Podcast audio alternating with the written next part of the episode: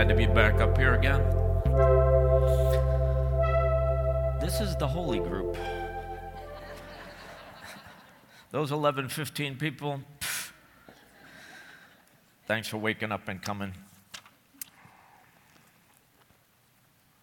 These past three weeks, we've been studying in God's Word this matter of prayer. And um, out of all the disciplines that are in this Christian walk, is this matter of prayer, and yet it is the most important thing. And we seem to be consi- not consistent in it. It is so important for us to be in His presence, to learn more about who we are in Him. You know, I can read the Bible and have no problem doing it. I can read books about the Word of God, no problem doing that. I can even serve in the church. But if I'm not spending time in that secret place that we've been learning about, what happens is you're missing the most important thing to have communion with the Lord, to know Him in such a way that He begins to direct your paths. Otherwise, we're just going through the motions if we're not praying and being in His presence. When I begin to spend time with Him, then when I read the Word, He illumines the very words that I'm listening to when I'm speaking. Its faith comes by hearing, and hearing by the Word of God. So when you are in His presence and praying, when you read, then it becomes life to you. It becomes Rhema. And that's what God is looking for in His church. Sometimes the problem is that we're not standing in the strength who we really are in Christ as individuals. But I want to encourage us today. I'll be reading out of Romans and, uh, and opening up the book in Corinthians also. And I want to let us know who we are in the beloved. Who are we? You see, when we came to faith in the Lord Jesus Christ, we believed in what happened on the cross, that He shed His blood, and when He shed His blood, we then are become part of His family. The sins have been paid for, and you are changed. There's something that happens at the day that you are justified. You are changed. I want to tell you a little story about my niece, my granddaughter. Henley has been learning about salvation learning about baptism and everything like that. And she was sitting next to her mom in this class learning about salvation and things of that nature. And, and when he said to her, You're going to be changed, she looked at her mom and said, Mom, will you recognize me when I come out of the water? But do you see the, the truth behind it, that childlike faith. She said she'd be changed. She didn't know what was going to happen, but she was going to be changed. And that is how we have to see ourselves when we are justified by His blood. But sometimes we live as we're not even saved, that we haven't come to faith in the Lord Jesus Christ. We have fears and doubts. This morning, let's read this scripture here as I drop this.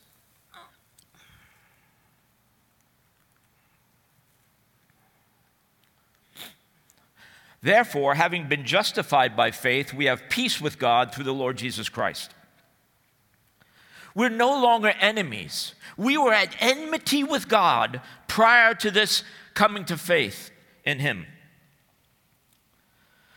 Before this, in the previous chapter, in the fourth chapter of Romans, it says this that when Abraham believed everything he said that he was going to do, that he was going to make his descendants as numerous as the sands on the seashore. And it says that when he believed in God, it was reckoned unto him as righteousness. There was nothing he had to do, there was no, nothing else that could be done because God did it for him. God saw his faith and he says, You are justified in Chronicles and in James, it speaks about Abraham again, saying that he not only was he justified by this faith, but he became a friend of God.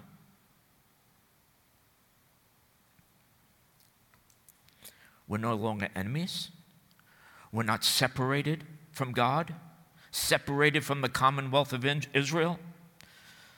We no longer without hope. God has given us this hope now that we are justified.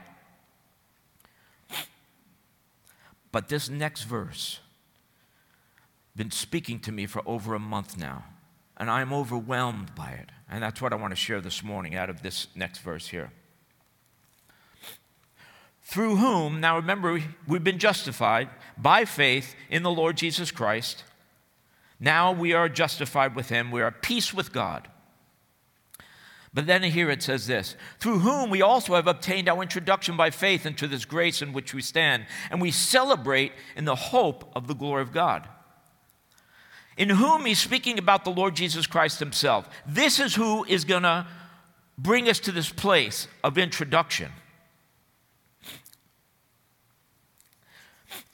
When this happens, and God sees that you have been justified, and His Son, the Lord Jesus Christ, who has accomplished this work on the cross, He says this You are going to have an introduction.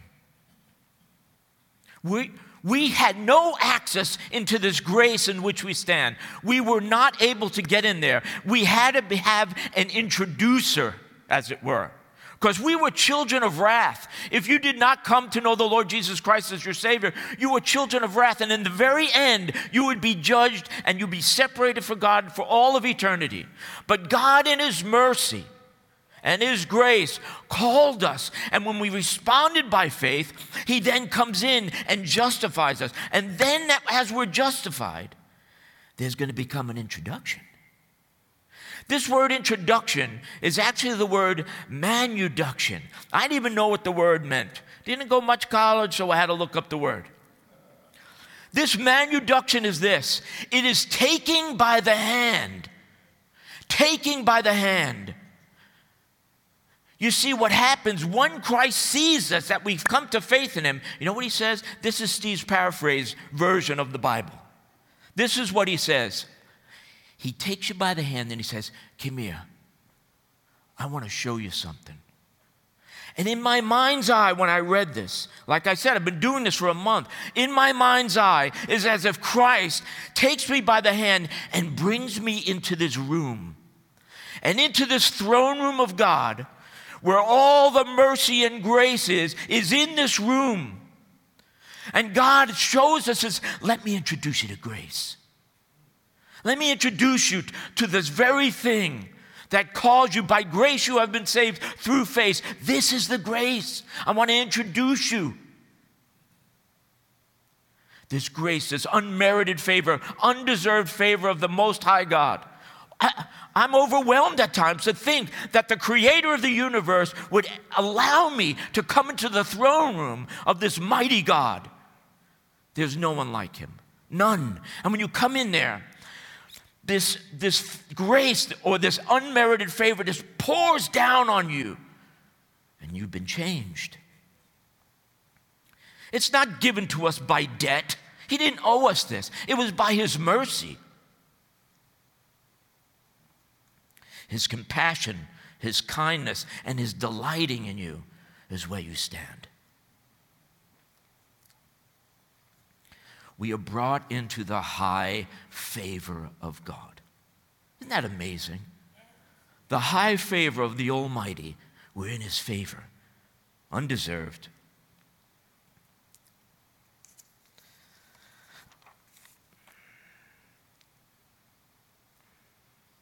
In this next verse here in Ephesians, is what it says here.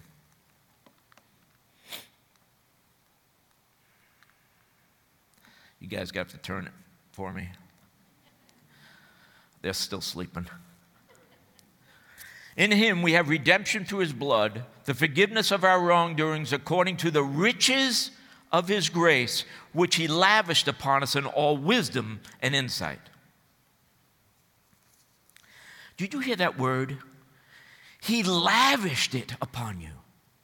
He didn't give you a trickle, but he lavished upon you overwhelming, overcoming everything that we ever needed, more than enough. He lavished it upon you.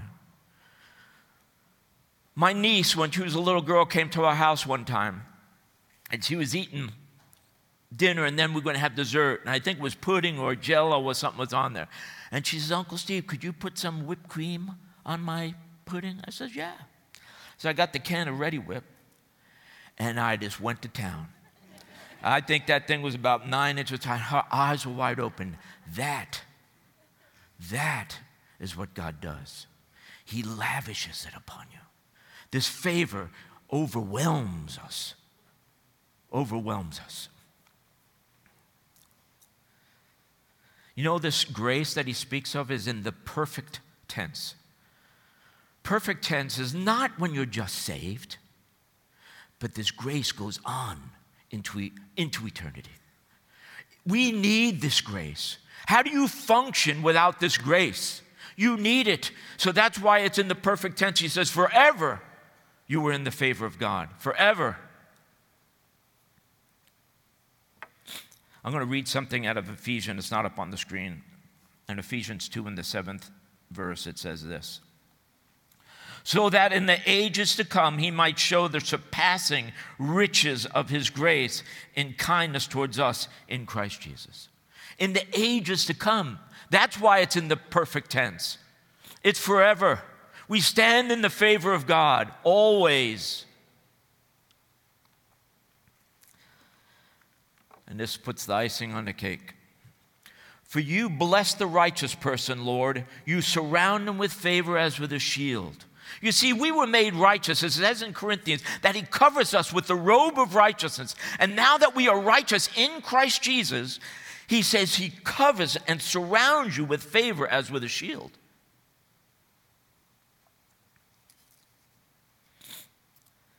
Why does he use the word shield?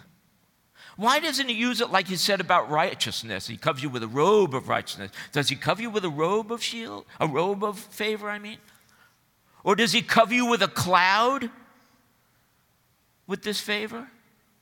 The reason why he uses the word shield the shield he's speaking of, first of all, is the shield that they used in the time of David. When David wrote the psalm, this shield was a shield that covered from the top of their head to their feet.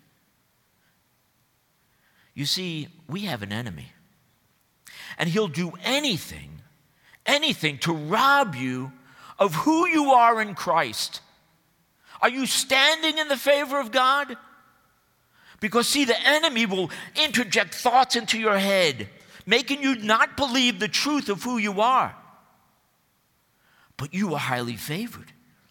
So when we sin, I say when we sin because we know after we come to know Christ, we sin on occasion.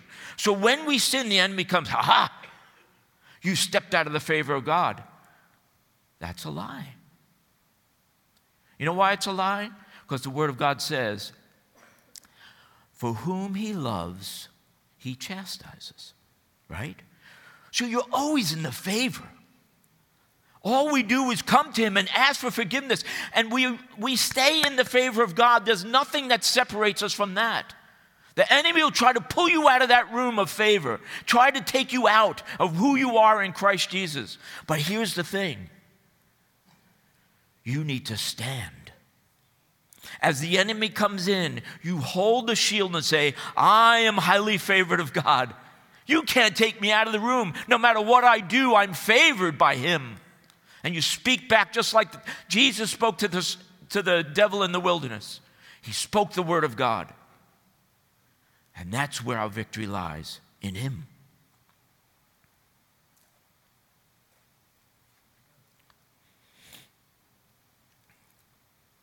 He surrounds us. Are you standing?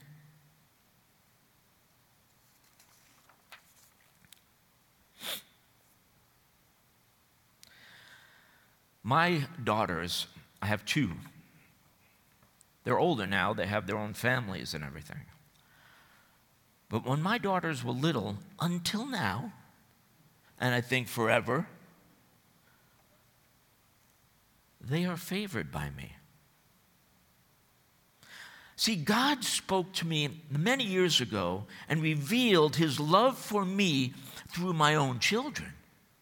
There is nothing I wouldn't do for my daughters. Nothing. I love them more than I can, I, I can't even express it. No matter what they did, even when they did wrong and they were disciplined by me, really disciplined by my wife, she's the. But you see, nothing changed. When they did something wrong, still my daughters. And yet God loves me more than I love my kids. I can't understand it. If you know Christ Jesus, you are favored.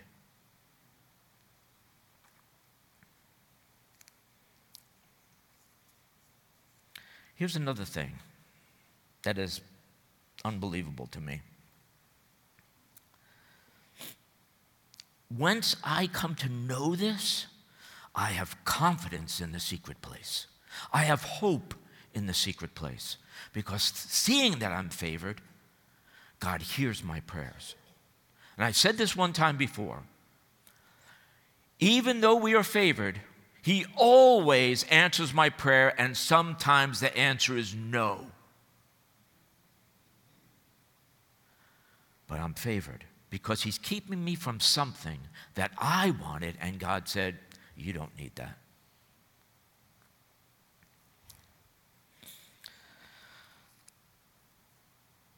In Christ, as we heard in the Bible also, how he spoke through Gabriel to Mary and says, she, he addressed her and said, Oh, favored one. You know why? In the mind's eye of God, he was speaking into being that this Jesus was going to be birthed in her. That's why he calls you favored. If you, come, if you know Christ, guess who lives inside of you? You are favored because of who we are and who is living inside of us. He loves his son, and he loves his son inside you. So I can say this because even in James, as he says, Jesus said that Abraham, James says, in, that Abraham, once he believed God, he became a friend of God. You know, we don't love all of our friends, but we like being with them. We like our friends. We like them. So I say this Jesus doesn't just love you, He likes you. It's a different meaning. You know, I hear Christians say, I know I got to love him because I'm supposed to, because God's word says to, but I don't have to like him. There are people in our lives, or EGRs, extra grace required, right? there are those people. But God is different. He created everybody, even those people who are hard to live with. And He says, I like you. I like you. Because of my son, I like you.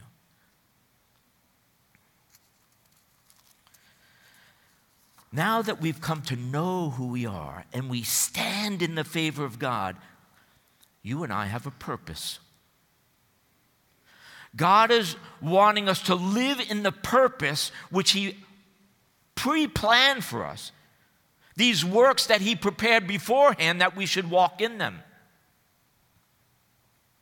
If we were saved just to go to heaven,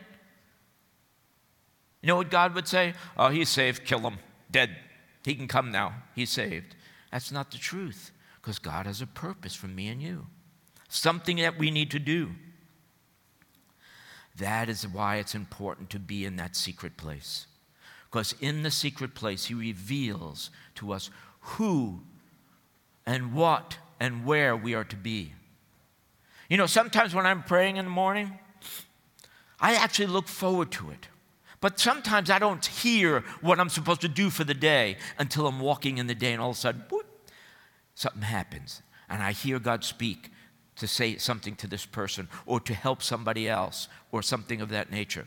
Because we need to hear from we need direction. That is that grace that goes on to eternity. It is the very grace that tells us who we are and what we are to do while we're play, while we are, are on this earth.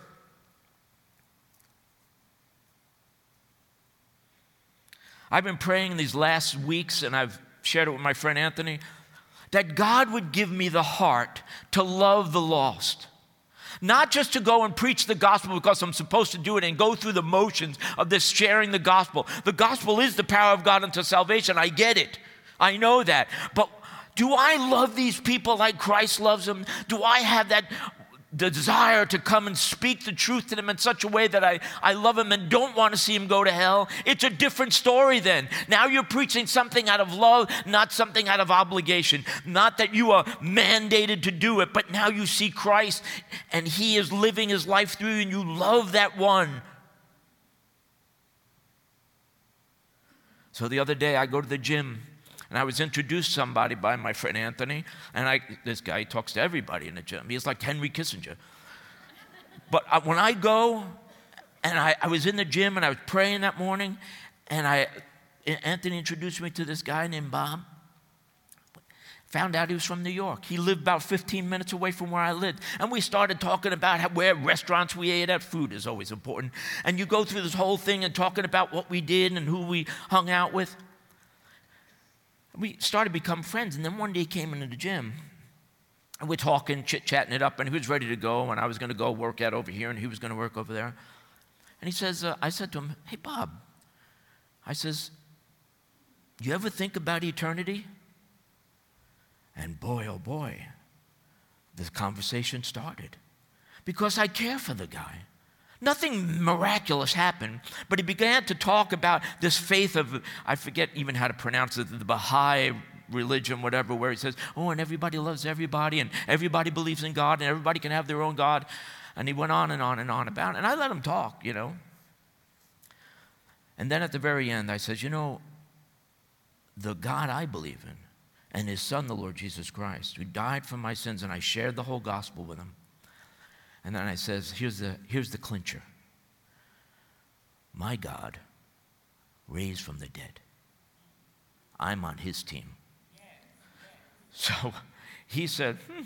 and he didn't have nothing else to say. But I didn't know.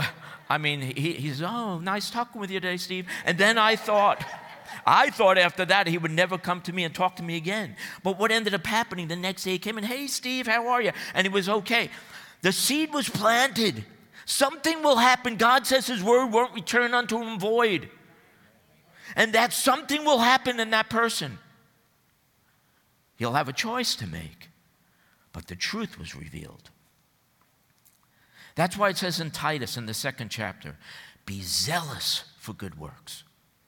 God gives us the zeal to do the things He asks us to do when we're in the secret place in our prayer.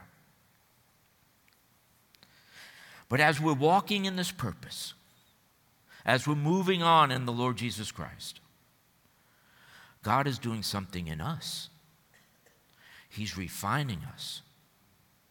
He is now beginning to work and build up us our most holy faith, building our character, building us who He wants us to be, that we would be more of the Lord Jesus Christ and less of us. Our faith is not faith until it is tried. Do we agree? Because you could say you have faith and everything's going on, and then the trial comes, and God sees where we stand. We're going to have trials in this life. It doesn't say if the rains come, it says when the rains come. And when the rains come, are you standing? Are you standing on sand or are you standing upon the rock? The greatest thing about this is that these trials, if you are a believer in the Lord Jesus Christ, the trials that come into your life are orchestrated by Him. He knows how much heat it takes to burn the dross out of your life. He knows how much pressure is needed to make you that diamond. He knows exactly what to do. He knows how to grow you. In Hebrews, it said it's not pleasant, but sorrowful when we go through these trials. But in the end, it yields the, perfect peace of righteousness. To illustrate this further, I just want to share about Paul. He's going to be speaking in, in 2 Corinthians.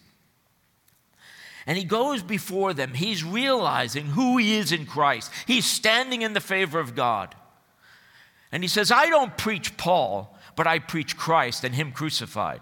He says, he also said in the first chapters of this book, he says, I determined to know nothing except for Christ and Him crucified.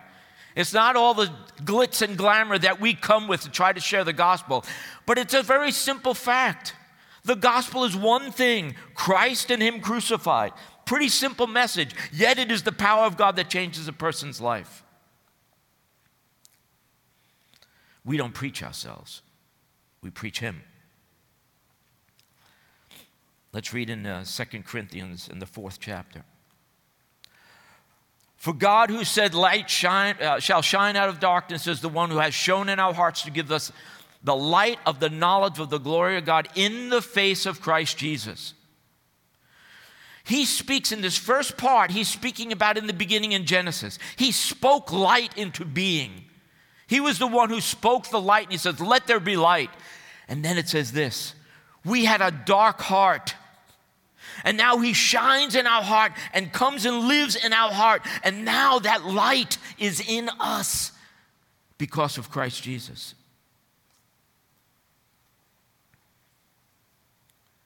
We had to have that happen because our heart was darkened by sin.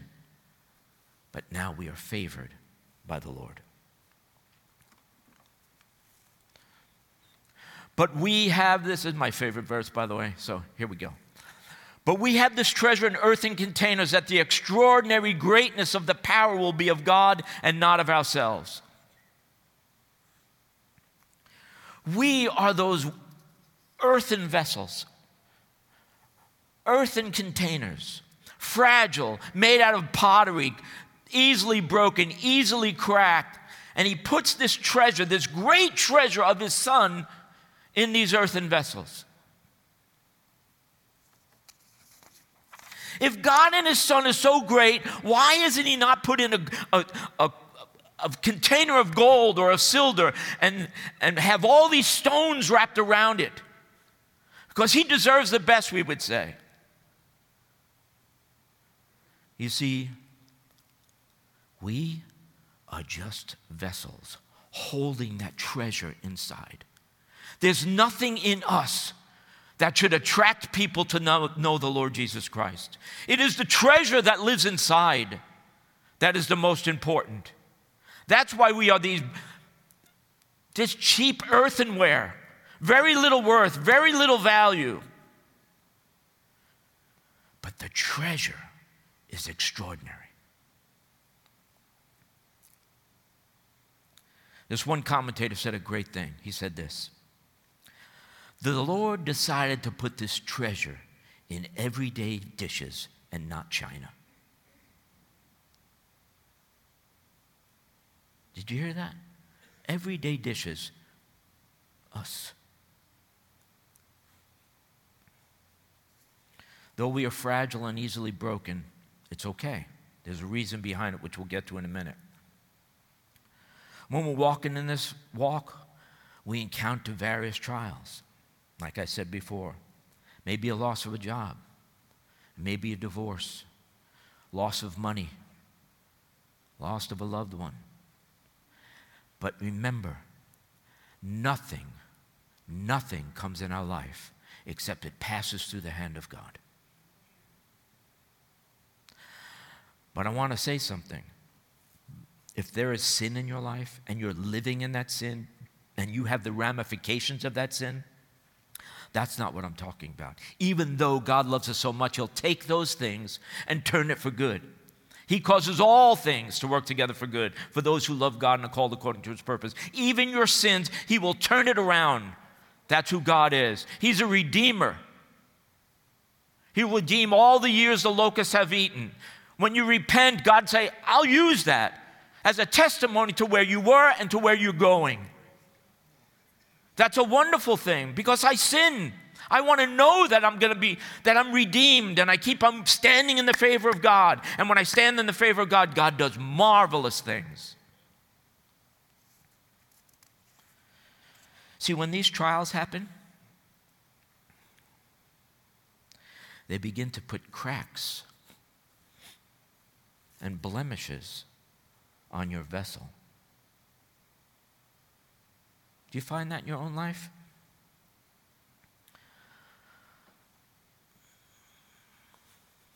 When I look at that, I see myself sometimes, you know, broken.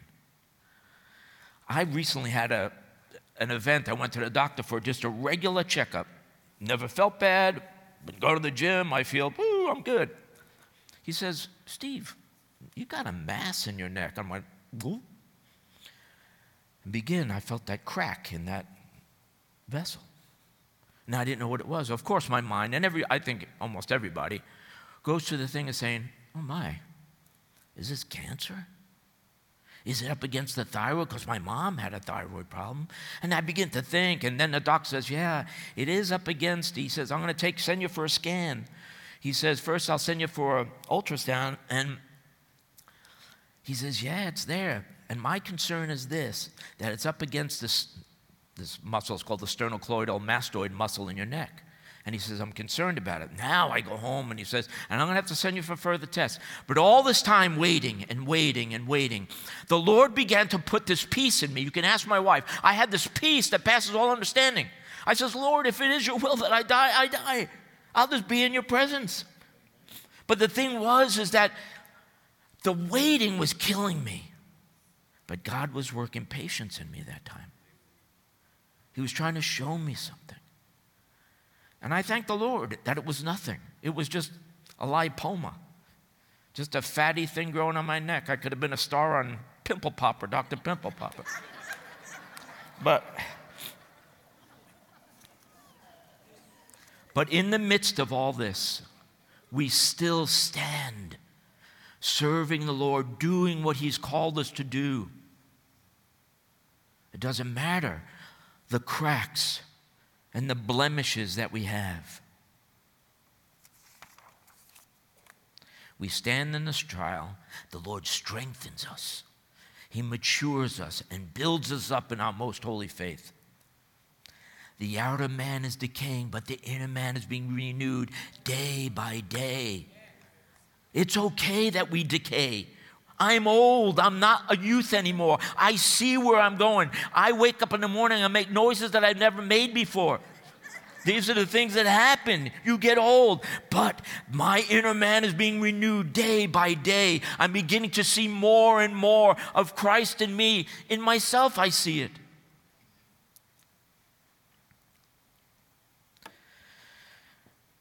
You know, the way we stand in the midst of a trial depends on how you stand in the favor of God.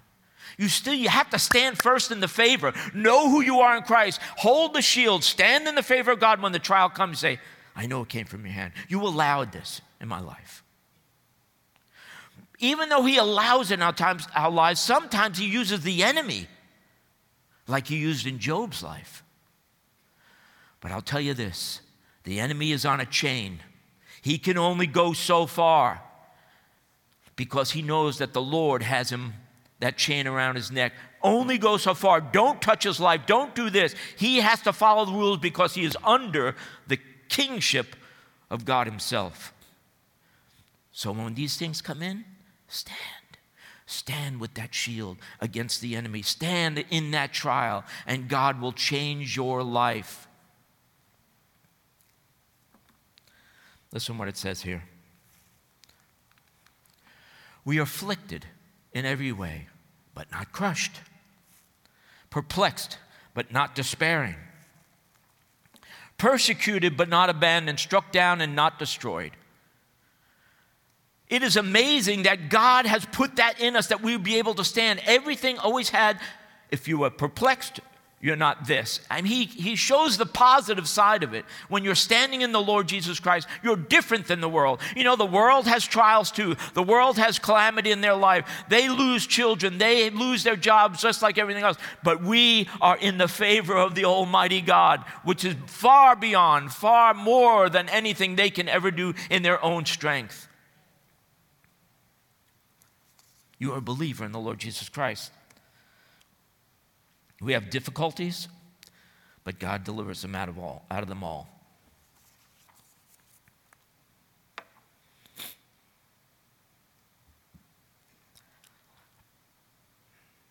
There's a reason for being broken. And I'll close with this.